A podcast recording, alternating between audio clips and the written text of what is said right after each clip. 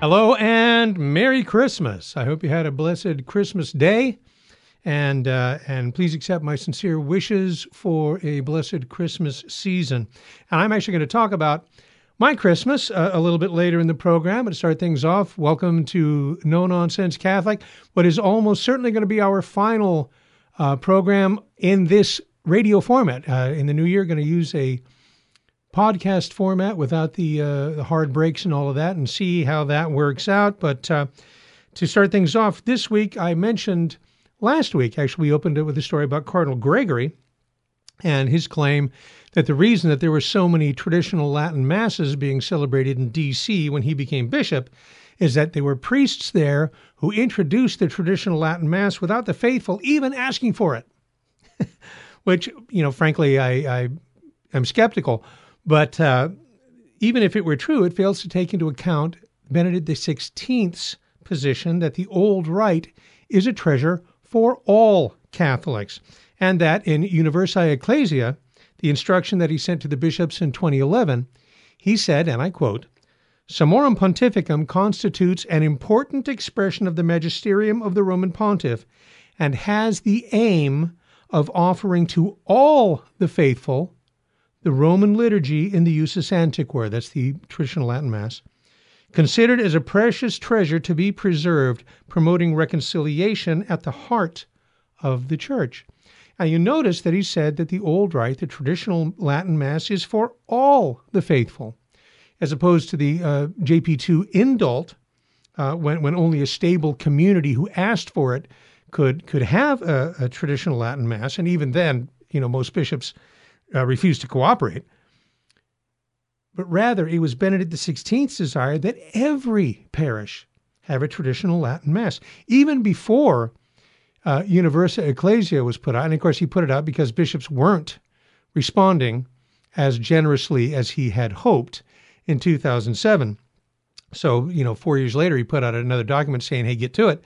And uh, but but even before then, in 2008, just one year after Summorum Pontificum was promulgated, Cardinal Castrillón Hoyos, the uh, president of the Pontifical, Biblical, uh, Pontifical Commission Ecclesia Dei, said, quote, Let me say this plainly.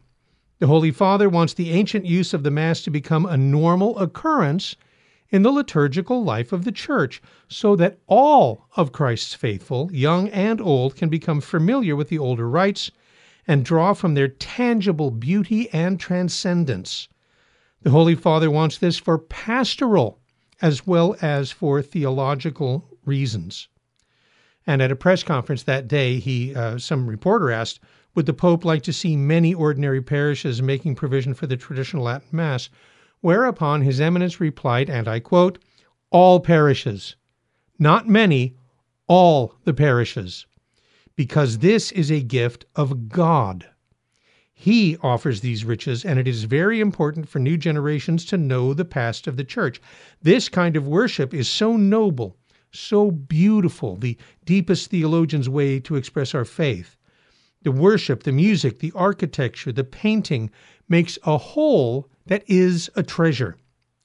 The Holy Father is willing to offer to all people this possibility not only for the few groups who demand it, but so that everybody knows this way of celebrating the Eucharist in the Catholic Church. Unquote.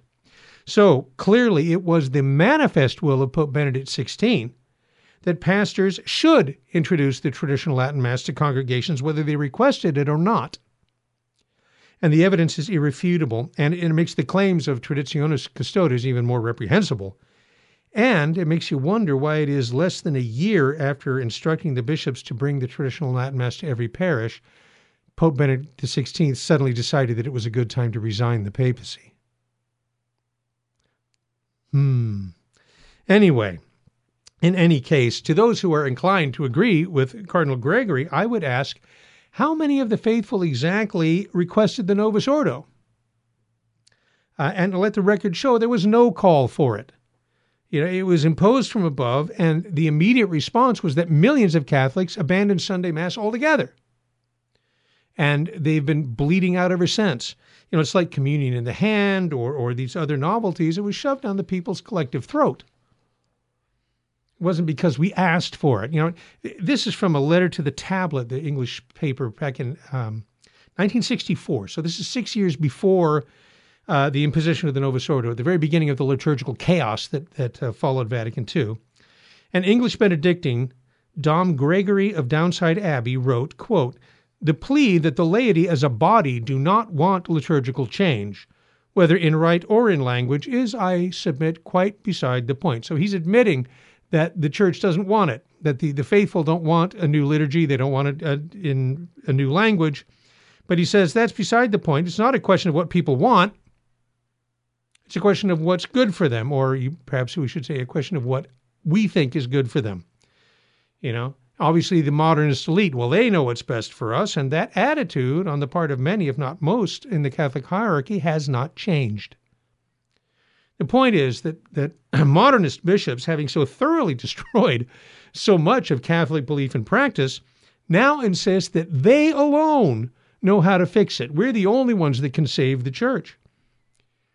You know, and, and the same it's just as true now as it was whatever 50 years ago.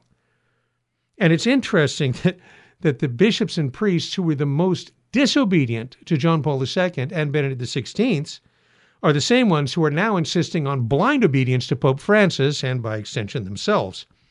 Somebody recently said that uh, the Catholic Church is the only institution on the earth where men in their 70s and 80s regularly uh, tell people in their 20s and 30s that they need to get with the times. Ah. But it's become exceedingly clear that Francis and company want to do to the hearts and souls of a new generation of Catholics that love the traditional Mass the same as Paul VI and, and his cohorts did to the whole church in 1970. You got to remember that up until 1970, every Roman Catholic assisted at the traditional Latin Mass. Everyone. Every Catholic was what we would call today a traditionalist Catholic, at least in worship. It's a very sobering reality that in a single generation, I can honestly say we are all modernists now. Uh, e- even the most traditional among us cannot fail to be affected by it. It's in the very air we breathe. One person on Facebook uh, posted a comment The Novus Ordo was forced on us. I remember well, he says, uh, being told that if I didn't go along with the new Mass, I'd surely go to hell because I'd be outside the church.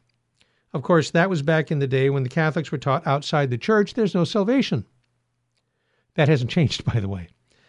Another one said, My husband and I never requested the traditional Latin Mass, but our young adult daughter discovered it and fell in love with it and asked us to visit, and so naturally we did. As people who never knew to look or ask for the traditional Mass, right? Because this has been going on for a long time. She identifies herself as a Gen X Catholic married to a convert. She says, We were deeply impacted. If you don't show or teach us, how are we supposed to know what we're missing? If you don't teach a child faith with diligence, how can they remain faithful? Good questions.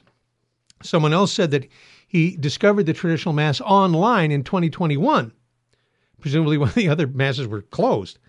He said, Since then, it's been a mix of blessings at having access to the beautiful patrimony readily online, if not in my archdiocese, and sadness that this patrimony was snatched away from my generation before we could even come to know it. The heart of the issue is that modernists think that the Mass is about the assembly, uh, that it's about celebrating the community. And what many Catholics are rediscovering is that the Holy Mass is not about us. It's about offering the sacrifice of Christ to Almighty God. It is a matter of the glory that is due to Him. It's not about human satisfaction or, you know, God forbid, entertainment.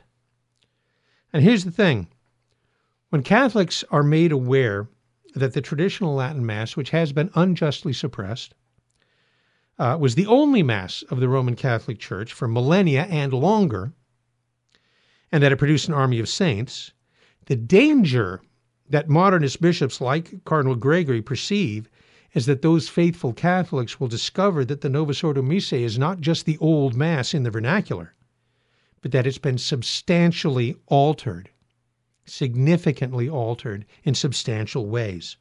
See, I can remember when I discovered the John Paul II Indult Mass uh, at a parish, you know, was several towns over from where we lived. And when, you know, my family and I started assisting there, there were still priests in the diocese that said we were going to a condemned mass. Uh, you know that the indult was granted only for elderly priests, and that it shouldn't be attended by by young families uh, looking to worship like their forefathers. This, of course, was a lie. And one priest even warned me that I ran the risk of imbibing the schismatic mentality from the traditional Latin Mass, that, that the traditional Mass is schismatic compared to the new Mass. He said, You're going to wind up outside the church because you're going to find out what it really teaches. I guess I can't make this stuff up. But you know, regarding that claim that that, that in recent days the traditional mass has been imposed on anybody, there was a priest that recently said that um, he had always put aside, you know, he pushed the idea of learning the traditional mass to the back burner. He wasn't really interested in it. That is, quote, until some lay people in the region asked me repeatedly to learn it. So no, no imposition here. Indeed, quite the opposite, especially as I was informed from above that I had, quote, better things to do, unquote, than fulfill the faithful's request. And notice that nowhere in, in any of these remarks has anybody, and from many different people, has anyone said that there's any mentality that the Novus Ordo is illegitimate or that it needs to be abolished or anything like that. And that's no nonsense. Going to pick up with this and lots more when we come back on the other side of this break. You're listening to No Nonsense Catholic on Virgin Most Powerful Radio. Great to have you along with us. Christmas edition. Be right back after these messages.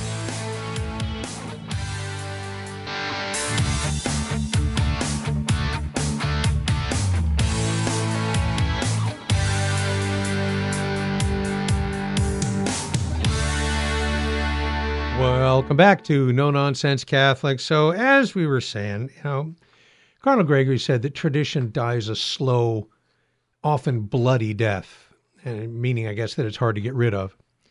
I'm kind of reminded of uh, the way that uh, Barack Obama rather disdainfully said that, uh, you know, conservatives are not going to, you know, they're not getting with the, the new neo Marxist program because, quote, they cling to their Bibles and their guns, or as we like to refer to it, the uh, freedoms guaranteed by the First and Second Amendment. But uh, when when Cardinal Gregory says tradition dies a slow death, he he shows his contempt, his disdain for the real meaning of tradition, namely that which is handed on.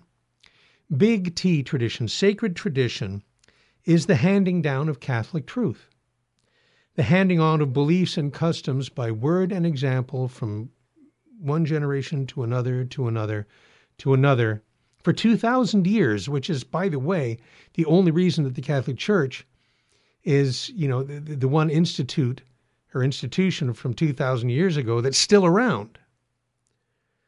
Such tradition cannot die because revelation, the, the divine truth, is eternal.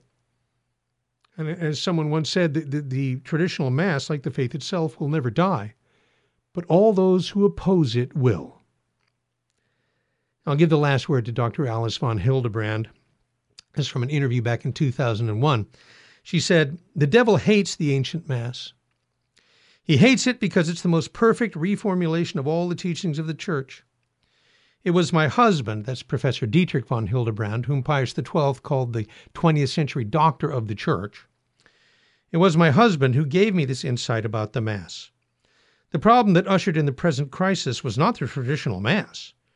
The problem was that priests who offered it had already lost the sense of the supernatural and the transcendent.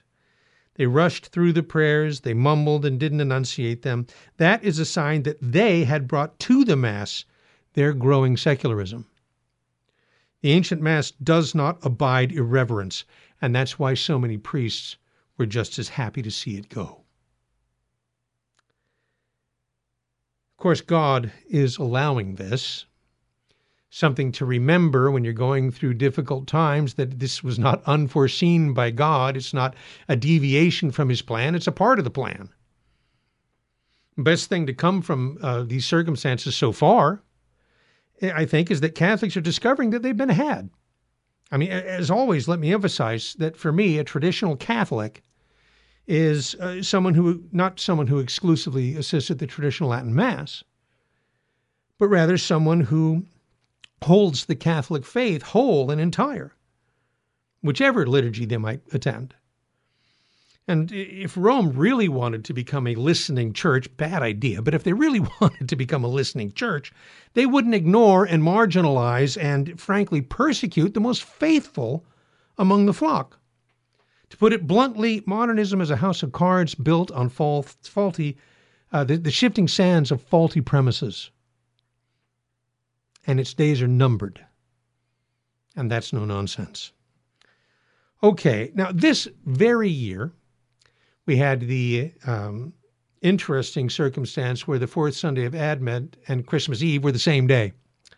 And so I took my family, uh, pardon me, to assist at the traditional Latin Mass for the fourth Sunday of Advent.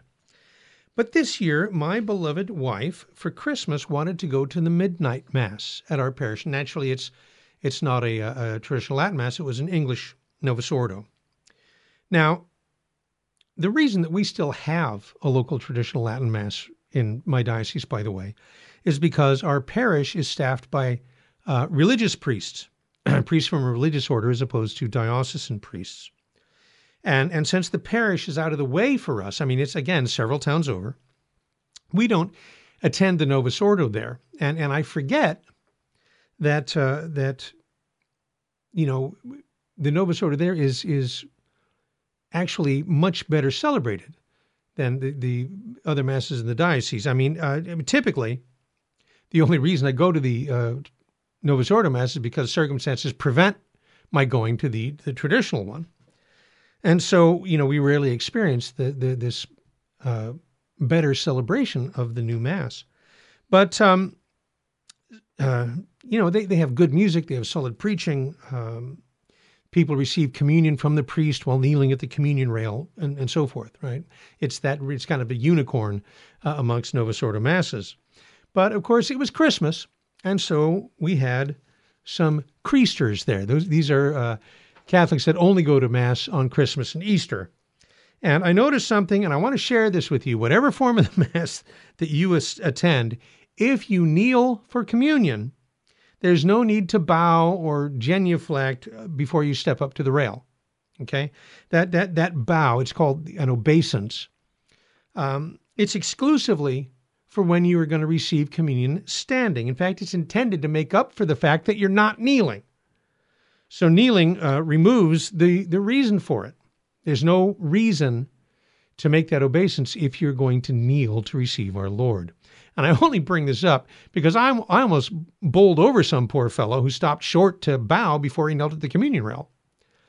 Um, and, you know, and the Mass, it was lovely. It was nice. The, the choir was good. It was celebrated with appropriate dignity and solemnity. There were no altar girls or extraordinary ministers of Holy Communion. The priest gave a good, solid Christmas homily. Okay. So it was all in all a, a lovely experience of the new Mass. However, and this is not a criticism, by the way, um, the, the priest celebrant employed a popular perspective regarding the Christmas story that's not at all wrong. Okay, like I say, it's not a criticism or a correction, but it's only one perspective among several legitimate scriptural interpretations. And so, I, well, it's it's namely it's an understanding of the so-called anxiety of Saint Joseph. And since this is almost certainly the case uh, with the homily that you heard this year, I wanted to share the alternatives. I've done this before, but it bears repeating. The Bible says that the Virgin Mary was espoused to a man named Joseph. Now, espoused is an archaic word. And so uh, modern translations will usually render it engaged or betrothed. But espousal is something more than that. Uh, in, in most societies, marriage is both a civil or legal event as well as a religious one. And in those days, uh, the Jewish couples were espoused up to a year before the actual wedding ceremony. And this makes sense, you know, when you when you figure that a, what a big event a marriage is, and, and the need for the announcement to be made, for the invitations to be sent, for to make all the necessary uh, preparations, allow time for out of town guests to travel when, you know, at a time when people traveled on foot and so on. So the espousal, the, the contractual or legal aspect of the union was accomplished before all of those complicated and, and let's face it, expensive preparations. Uh, and in other words, you made the legal commitment before you went to all that trouble uh, to make sure that neither party was likely to back out. So you'll note that Joseph is already referred to in the scripture as Mary's husband. So when a couple was espoused, they were legally married, but they would not consummate the union until after the religious ceremony, and only after the marriage ceremony would they live under the same roof. So, sometime after they had been espoused, but before the marriage ceremony, Joseph learned that Mary was with child. Hence, the anxiety of St. Joseph. Uh, you know, it's common for biblical commentators and homilists to ruminate on the suffering that poor Joseph must have endured when he discovered that uh, Mary was pregnant. Most unwelcome news. But what does the scripture actually say? It's from Matthew chapter 1, 18 through 25. Now, the birth of Jesus Christ took place in this way. When his mother Mary had been espoused to Joseph, but before they came together, she was found to be with child from the Holy Spirit. And her husband, Joseph, being a just man and unwilling to put her to shame, resolved to divorce her quietly. But as he considered these things, behold, an angel of the Lord appeared to him in a dream, saying, Joseph, son of David, do not fear to take Mary as your wife, for that which is conceived in her is of the Holy Spirit. She will bear a son, and you shall call his name Jesus. For he will save his people from their sins. All this, Matthew tells us, took place to fulfill what the Lord had spoken by the prophet Behold, the virgin shall conceive and bear a son, and they shall call his name Emmanuel. When Joseph woke from sleep, as did the uh, and when Joseph woke from sleep, he did as the angel of the Lord commanded him. He took his wife, but he knew her not until she had given birth to the son, to a son, and he called his name Jesus. I apologize for stumbling over the scriptures there. But it, it says he knew her not. In other words, they didn't sleep together before Jesus was born. And this, by the way, does not suggest that they did sleep together after he was born, but only that the baby was definitely not Joseph's, and that Mary remained a virgin, even though she brought forth a son. Now, the scripture says that she was found to be with child of the Holy Spirit. Now, these last words are often taken as a, uh, an editorial comment by St. Matthew for the, for the sake of the reader. But what if St. Joseph knew from the start that the pregnancy was a miracle? Not just that Mary was with child, but with child of the Holy Spirit. Now, this is no nonsense Catholic, so I have to ask which reading, which interpretation makes the most sense? Let's take a closer look at the text. Pardon me, and the opinions of uh, some of those who are much more holy and learned than yours truly. First, Joseph is described as a just man or in some translations, a righteous man, meaning that he scrupulously kept the law of Moses. But under the Old Testament law, this is according to uh, Leviticus and Deuteronomy, an adulterous woman should be put to death. Now, if he really thought Mary had been unfaithful, surely as a just man he would expect her to pay a price. But the scripture says he didn't want to expose her to shame. And so he decided to divorce her quietly because being espoused, right, the only way to break that marriage contract was through death or divorce. Now, Catholic tradition offers three main interpretations to explain why Joseph resolved to end their espousal in this way. The first, most popular, is the suspicion theory. And this interpretation holds that when Joseph discovered Mary's pregnancy, he suspected her of adultery, which is pretty reasonable under the circumstances and he decided to divorce her, and this would be under the conditions of uh, Deuteronomy 24, verses 1 through 4. That is, until the angel informs him in a dream about the baby's miraculous conception. Now, I believe that there's more to it than that. That as a just man, that he directs his action according to the word of God, first the scripture, and then the message of the angel. This was the opinion of Chrysostom and St. Augustine. And since my pastor's an Augustinian canon, Augustinian canon, no surprise he'd go down that route. But there's more to it. And we'll talk about that when we come back with more No Nonsense Catholic right here on Virgin Most Powerful Radio.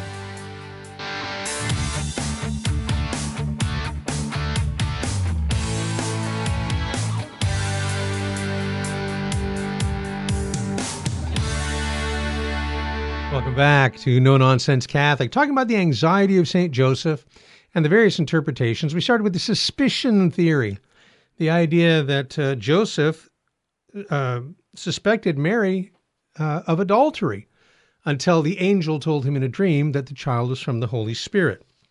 The next uh, theory is similar. It's called the perplexity theory. And that position holds that, that Joseph just found it, this pregnancy, to be inexplicable. Uh, divorce seemed the only option, but but he wanted to do it quietly because he just couldn't bring himself to to believe that that Mary had been unfaithful. And so they say he's a just man uh, because he lives by the law of God, but because he judged Mary's situation with the utmost charity. Okay, this, uh, by the way, was the opinion of none other than Saint Jerome translator of the Latin Vulgate. So we've got Chrysostom and Augustine going with the suspicion theory and Jerome with the perplexity theory. But there's a third, and that is the reverence theory. And that, in my opinion, is what best accords with the plain sense of the text. That Joseph knew from the start that Mary was with child of the Holy Spirit, just like the scripture says. And faced with that, he considered himself unworthy to be, you know, such an intimate part of the Lord's work. And, and so his decision to quietly separate from Mary was a matter of discretion, to keep secret this mystery within her. So when the angel appears to him in a dream, I mean, he confirms uh, what Joseph already knows, that the child is from the Holy Spirit, but he urges him to aside his fear. That's what he said. Don't be afraid. Of what? Don't be afraid of the vocation to be the legal father of the Messiah. Right? Because you know that that's probably not going to go down well. the angel's message, therefore, is, is not primarily the child is of the Holy Spirit, but rather be not afraid, which of course then becomes a, or perhaps even the, common theme of the New Testament. So Joseph is a just man because of his deep humility and his reverence for the miraculous work of God the opinion, uh, this is, opinion is the one that I hold, and it's the one that I happen to share with uh, Scott Hahn. We agree on a number of things. Uh, but I would hasten to add that it's uh, also the opinion of St. Thomas Aquinas and the great St. Bernard of Clairvaux. And that's pretty good company and, and proof that this isn't some kind of uh, modern innovation. So the angel Gabriel appears to Mary to ask her to be the mother of Jesus, and she said yes. And Joseph also received a visit from an angel in a dream, like the, like the first Joseph, asking him to agree to God's plan. And the gospel says when Joseph awoke from sleep, he did as the angel of the Lord commanded him. Just as Mary said, I'm the handmaid of the Lord, be it done unto me according to thy word, Joseph also did likewise, when he overcame his fear and obeyed the angel. Elizabeth said to Mary, Blessed is she or of Mary, blessed is she who believed the promise made her by the Lord. And the same could also be said of St. Joseph. Blessed is he who believed the promise made him by the Lord. Now I can imagine St. Joseph's pain at the poor circumstances of our Lord's birth. I can imagine uh, the pain that he must have suffered when Simeon told Mary that a sword of sorrow would pierce her, her soul.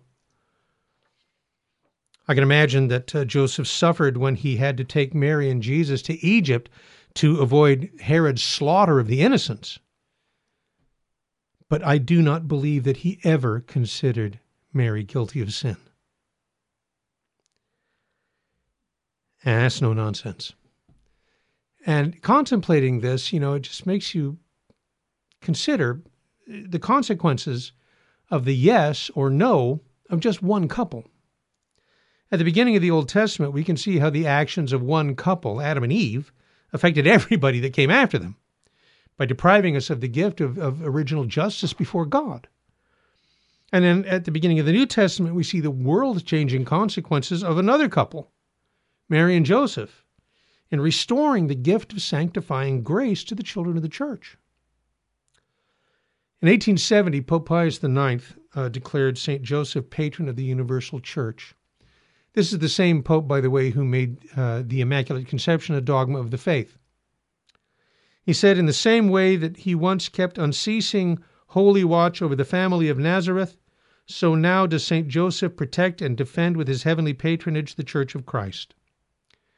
And then the prayer to St. Joseph that was composed by Pope Leo XIII says, Most beloved Father Joseph, dispel the evil of falsehood and sin graciously assist us from heaven in our struggle with the powers of darkness. And just as once you saved the child Jesus from mortal danger, so now defend God's holy church from the snares of her enemies and from all adversity. Saint Joseph, pray for us. Amen. You know, uh, switching gears, like millions of other Americans, my family and I used to watch the Peanuts Christmas special every year and you know with our kids and it remains a timely reminder of what Christmas is all about, Charlie Brown. I want to look at that right now. Birth of Jesus from Luke chapter 2. It says, starting in, in verse 1 In those days, a decree was issued by Caesar Augustus that a census should be taken throughout the entire world. This was the first such registration, and it took place when Quirinius was governor of Syria. Everyone traveled to his own town to be enrolled. Joseph therefore went from the town of Nazareth in Galilee to Judea, to the city of David in Bethlehem, because he was of the house and family of David. He went to be registered together with Mary, his betrothed, who was expecting a child. While they were there, the time came for her to have the child, and she gave birth to her firstborn son. She wrapped him in swaddling clothes and laid him in a manger because there was no room for them in the inn. You know, there's an important point here that they said that they went to Bethlehem because Joseph was of the line of David. And, you know, the, the Gospel of Matthew begins with this long genealogy connecting Joseph to the line of David. You know, they go through generations, 14 generations, and they finally get to Joseph. And, and every time it says so and so begat so and so, and so and so begat so and so and, and on and on and on. And, you get, and, and Joseph, who was the husband of Mary, because he did not beget Jesus, Jesus was begotten of, of the Holy Ghost. He was conceived by, by the Holy Spirit in the womb of the Blessed Virgin. But it's important to establish that genealogy because Joseph is in line for the kingship of Israel. He's a direct descendant of David. And so now, Mary is also of the house of David. And so Jesus is genetically uh, a descendant of David because of his mother, but legally, he's the descendant of David because of his foster father, Saint Joseph, and that is why he has the right to assume the kingship. Extremely important. That's why, I mean, if you ever wondered what is this list doing here, that's what it's doing there. All right. And speaking of kings, Caesar Augustus was the ruler of this vast empire, which of course included Judea. And the local king, uh, Herod the Great, who was the father of Herod Antipas, who's the one who uh, ran afoul of John the Baptist, he was not an independent sovereign. He was a puppet king under the Romans, uh, to whom he had to pay taxes from, uh, you know, as tribute. And so the enrollment of the subjects of the empire uh, throughout the empire, but in Judea as well, was conducted for tax purposes. All right, it was to make an assessment of what Herod owed the empire. All right, and so the census was made by tribes and families according to the Jewish custom. Now, that meant that the, all the patriarchs had to go each to his own city, right, to the town where his family originated, which is where the public register was kept. And Bethlehem was the town of David, so, as Mary and Joseph were descended from him, their names had to be inscribed there. Bethlehem, about five miles uh, to the south of Jerusalem, but about 70 miles from Nazareth, which is a, a long way to go on foot with a pregnant wife, even if she's riding on a donkey, uh, like on the Christmas cards, right? So when Mary and Joseph arrived at Bethlehem, scripture says there was no room for them in the inn. So many people were there. So they went to a cave or grotto outside the town that was used as a stable and therefore fitted with a manger. And today, over the grotto where our Lord was born, there, there was raised a magnificent church. Uh, it was first built by the Emperor Constantine at the request of his mother, St. Helena. And in the grotto of the Nativity, in the actual place where Jesus was born, they used to always keep 32 lamps lit, representing each of the years prior to the final year of his passion. Lord was 33 when he went to the cross. And so it was, you know, represented that period of time.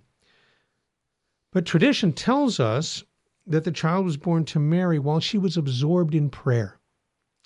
Uh, it's one of my pet peeves with the Jesus movies and, and, and, in my opinion, too many Christmas homilies that Mary's portrayed as undergoing the pain of childbirth, uh, which is one of the curses of original sin, from which she was preserved immaculate. She never had the stain of original sin. She didn't suffer from the effects of original sin. She had no, no darkening of the intellect, no weakening of the will, no concupiscence. And she remained a virgin after the birth as before. So the Old Roman Catechism describes the birth of Christ this way Wonderful beyond expression or conception, it says. He is born of his mother without any diminution of her maternal virginity and as he afterwards went forth from the sepulchre whilst it was closed and sealed, and entered into the room in which his disciples were assembled, the doors being shut. Or not to depart from natural events which we witness every day as the rays of the sun penetrate without breaking or injuring in the least the substance of glass. After a like but more incomprehensible manner did Jesus come forth from his mother's womb without injury to her maternal virginity which immaculate and perpetual forms the just theme of our eulogy. This was the work of the Holy Ghost, who at the conception and birth of the Son so favored the Virgin Mother as to impart to her fecundity and yet preserve inviolate her perpetual virginity. My friend, this is not a fairy tale. This is not a romantic storybook understanding of an historical event. It is Catholic dogma. The divine maternity and perpetual virginity are de fide. They must be believed in order to hold the Catholic faith. And that's no nonsense. All right, we'll be back with more right after this, so stay with us here on Virgin Most Powerful Radio and No Nonsense Catholic.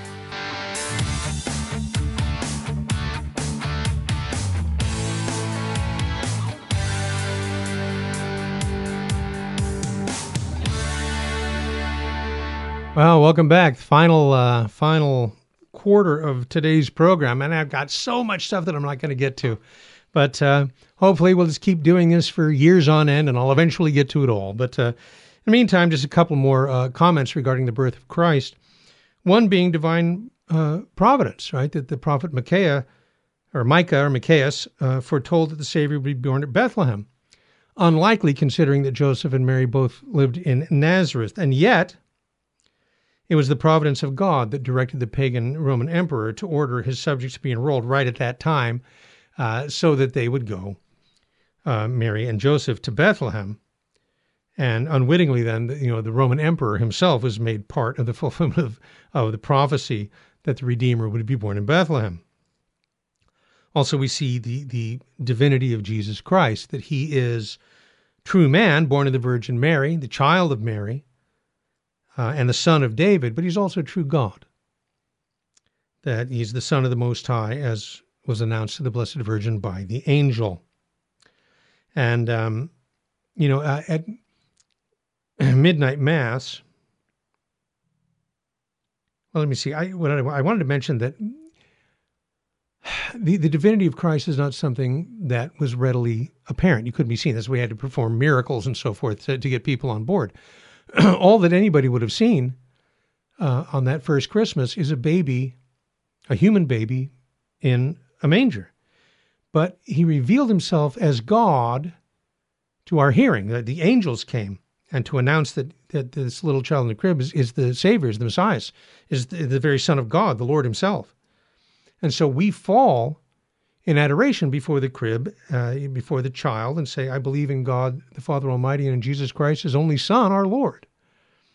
And, uh, you know, at the midnight mass, as I was about to say, they they put up the Christmas tree, you know, between the uh, Fourth Sunday of Advent Mass and, and the Midnight Christmas Mass, they put up the Christmas trees and, and the creche scene in the sanctuary. And, um, you know, the, priest said that we would be leaving it there until the 2nd of February, which is the feast of the purification of Mary and also the, the presentation of Jesus, although he said that other churches might take theirs down sooner. And it's likewise, you know, same thing in our house that we, uh, even though the tree and, and some of the other decorations come down beforehand, we also leave the nativity up until February the 2nd because that's the tradition of the church. That's when Christmas really ends. oh, let's see what else. We also see the love of God. You know, the, the eternal Son of God becomes man and hides his majesty and his omnipotence under the form of a helpless child. Took the form of a servant and became like us in all things but sin. But why? Why why become a man? Why why suffer and die? Why why did he wish to redeem us in the first place? And the answer is that he loved us. He loved us with an, a divine love that is an infinite love. And that's quite a thought. It's a little, you know, food for your Christmas meditation. That God so loved the world that he gave his only begotten Son so that everyone who believes in him might not perish, but might have eternal life. Those are the words of St. John uh, in his gospel. He also wrote in his first epistle Let us therefore love God because God first loved us. And then the scripture says that um, Mary brought forth her firstborn son. Now, does this suggest? You know, we also talked about that they didn't have relations until he was born, but now it refers to her as her firstborn. Does that suggest that Mary had other children? Well, in a word, no. Because firstborn is a legal term and has to do with social standing and rights of inheritance. It doesn't imply that Mary had other children after Jesus, only that she had none before him. And consider that Scripture also refers to Jesus as the firstborn of God the Father. And we know that God didn't have any other children, that, that Jesus is his only begotten Son, and yet Scripture calls him firstborn. And we, we celebrate uh, the Nativity. There are three Christmas Masses. Right? There's the midnight Mass, and there's Mass at dawn, and then there's Mass during the day. Uh, traditionally, I mean, now I, I don't know, they, maybe they do more, I don't know.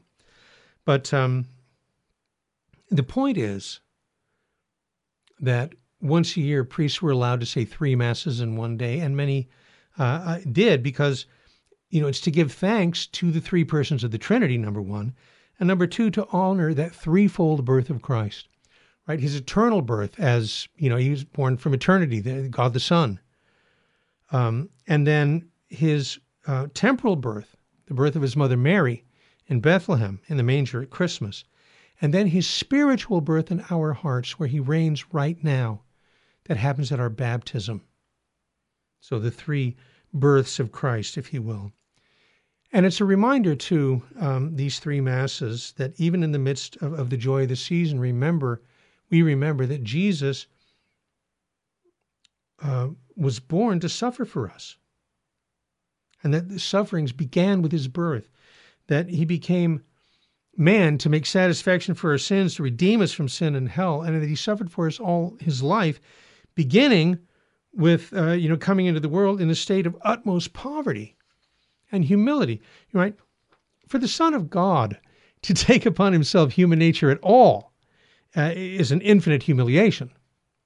Even if he'd been born in a royal palace, right, laid on a silken cushion in a golden cradle, it would still be an infinite humiliation. But he desired to humiliate himself even more, to be even more humble, and was therefore born into the world in a poor stable and laid not even in a crib, but in a manger. Uh, Bishop Knecht, in his classic commentary on the Holy Scripture, says The Lord of the universe, the Son of David, of whose kingdom there was to be no end, could find no home in the city of David. Shut out from the lodgings of man, rejected by human society, he was driven to find a refuge among the beasts, and was wrapped in the most coarse of swaddling clothes, and laid in a manger belonging to the shepherds. Scripture says, The foxes have holes, and the birds of the air nests, but the Son of Man hath not where to lay his head. The baby Jesus had no comfortable little bed, no soft, warm pillow. His tender body lay on the hard straw in a narrow crib and was exposed to the winter air. A piece of wood at his birth and a piece of wood at his death. That is all that Jesus received from this world.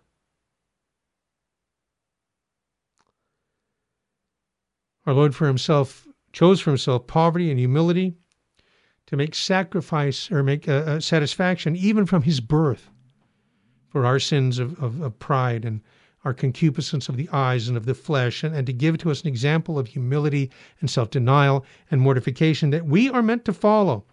The servant is not greater than his master, and as he suffered, we also suffer.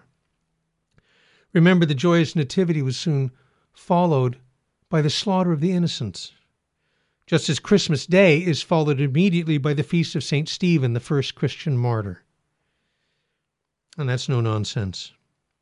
Now, every year, some well meaning Catholic uh, uh, posts on Facebook how the English Christmas carol, 12 Days of Christmas, is a really secret code for Catholic teachings from the days when Catholicism was outlawed in England. You know, the idea that uh, since Catholicism was illegal from the 16th to 19th century, that the song was like a, a mini catechism used to secretly teach the faith to Catholic children. Well, according to the theory, you got the partridge in the pear tree is, is Jesus, two turtle doves are the Old and New Testaments, the three French hens, the theological virtues of faith, hope, and love, the four calling birds, the Gospels and or the four evangelists, the five golden rings, the Pentateuch, or the first books of Moses, the six geese a laying, the six days of creation, the seven swans a swimming, the seven gifts of the Holy Spirit, eight maids a milking, the Beatitudes, nine ladies dancing, the fruits of the Holy Spirit, ten lords of leaping, the Ten Commandments, eleven pipers piping, uh, the eleven faithful apostles, and the twelve drummers drumming the articles of the Apostles' Creed. There's some variations, but that's essentially it. But the point is that while Catholicism was certainly suppressed in England during that time, and, and nifty as it would be for this to be some kind of secret code, it's, I, I don't think so. First off, none of the doctrines uh, enunciated there are unique to Catholicism. They're all embraced by the Anglicans. So there wouldn't have been any need to teach them secretly. And it's not clear how a song would, uh, you know, aid in catechizing because it's not clear how the gifts connect symbolically with the doctrines, right? How you know, what, what do three French hens have to do with faith, hope, and charity, and so forth? Um, let's see here. Probably, I think the strongest argument against this theory is that it didn't exist until the 1970s.